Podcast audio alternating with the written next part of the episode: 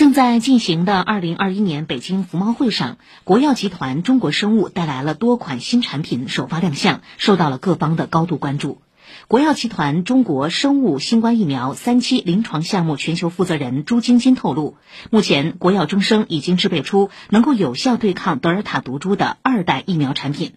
目前呢，我们针对德尔塔的还有贝塔的这个变异毒株的苗呢，已经制备出来了。那么我们广谱的2代的这个重组蛋白的疫苗也已经研发出来，正在临床，已经完成了1、2期临床。下一步是计划是什么？什么时候能3期什么时候上市？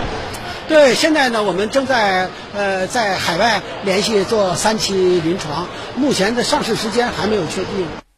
朱晶晶表示，这款重组蛋白疫苗从1、2期临床试验情况看，能有效对抗德尔塔等变异毒株。